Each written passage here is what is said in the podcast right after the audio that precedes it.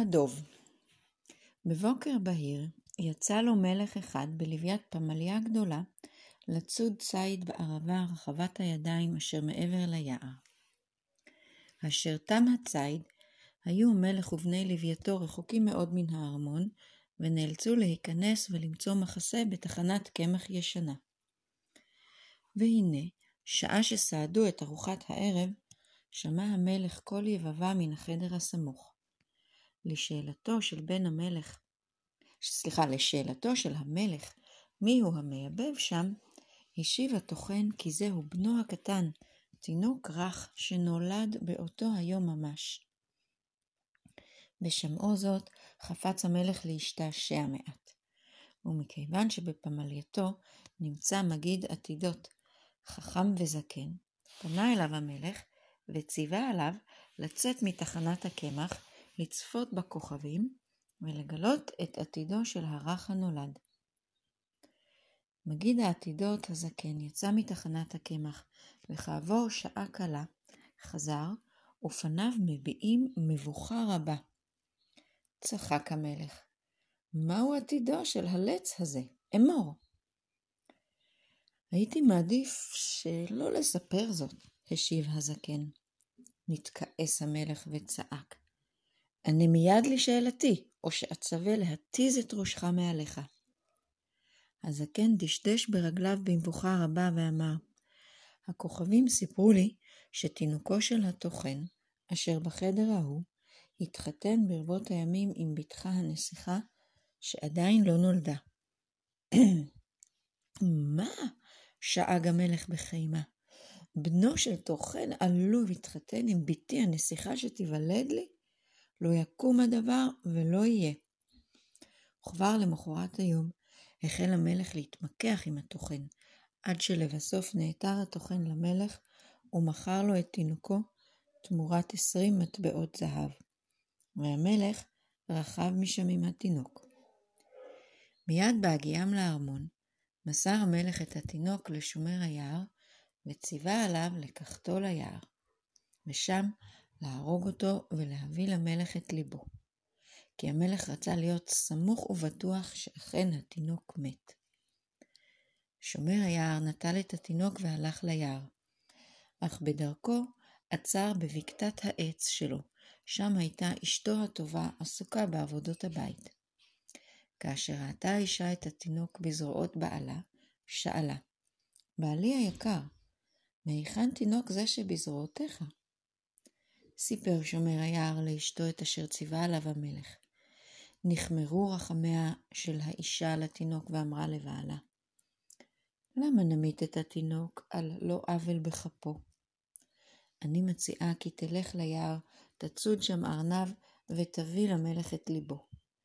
לב הארנב ישמח אותו בדיוק באותה מידה.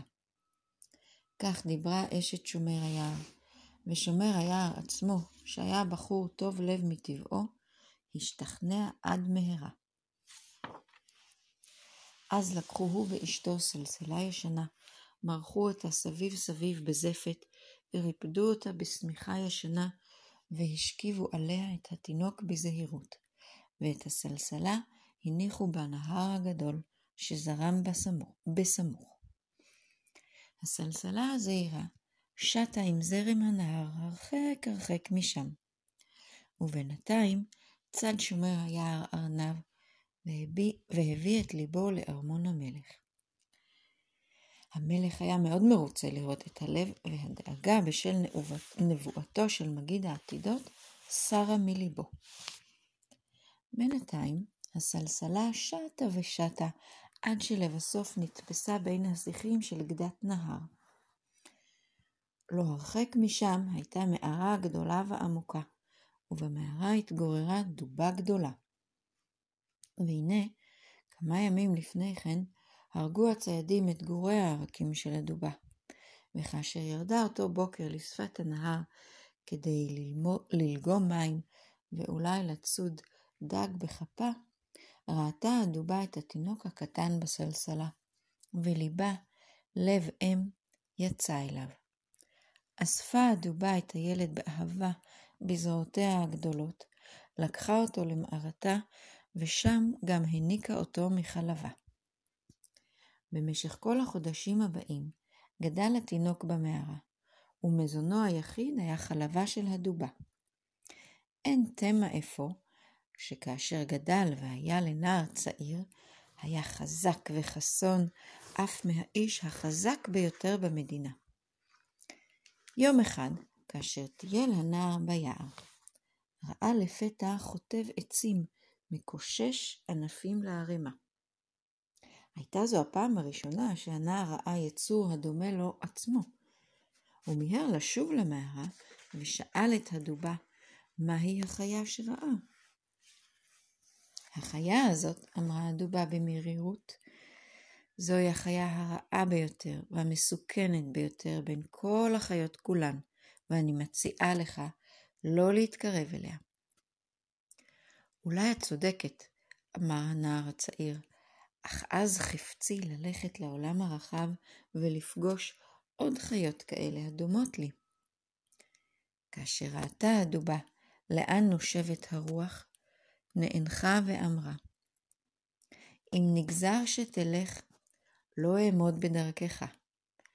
אך מבוטחני שכאשר תגיע למקום בו, חיות, בו גרות חיות כאלה, תיקלע לצרות. על כן אתן לך את הקרן הישנה הזאת.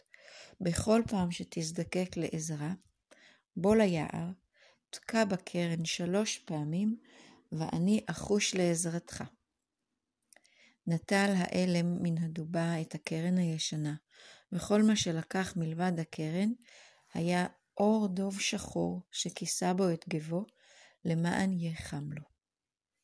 לפיכך, מאותו היום כינו הכל בשם אור הדוב. יצא אור הדוב מן היער ונדד ימים רבים, עד אשר הגיע אל ארמונו של המלך. היה זה אותו מלך שציווה להורגו בעודו תינוק.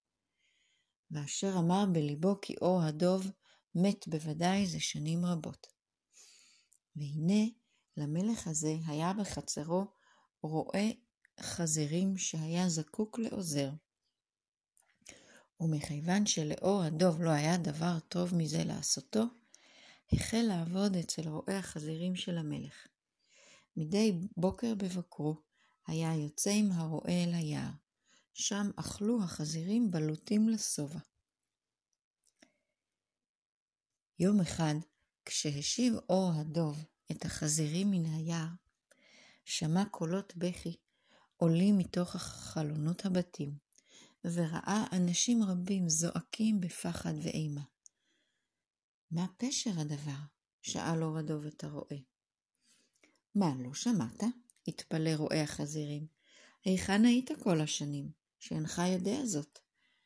ליד עירנו, בראש הר גבוה, ישנה מערה ובה שוכן דרקון איום ונורא, בעל שלושה ראשים ענקיים.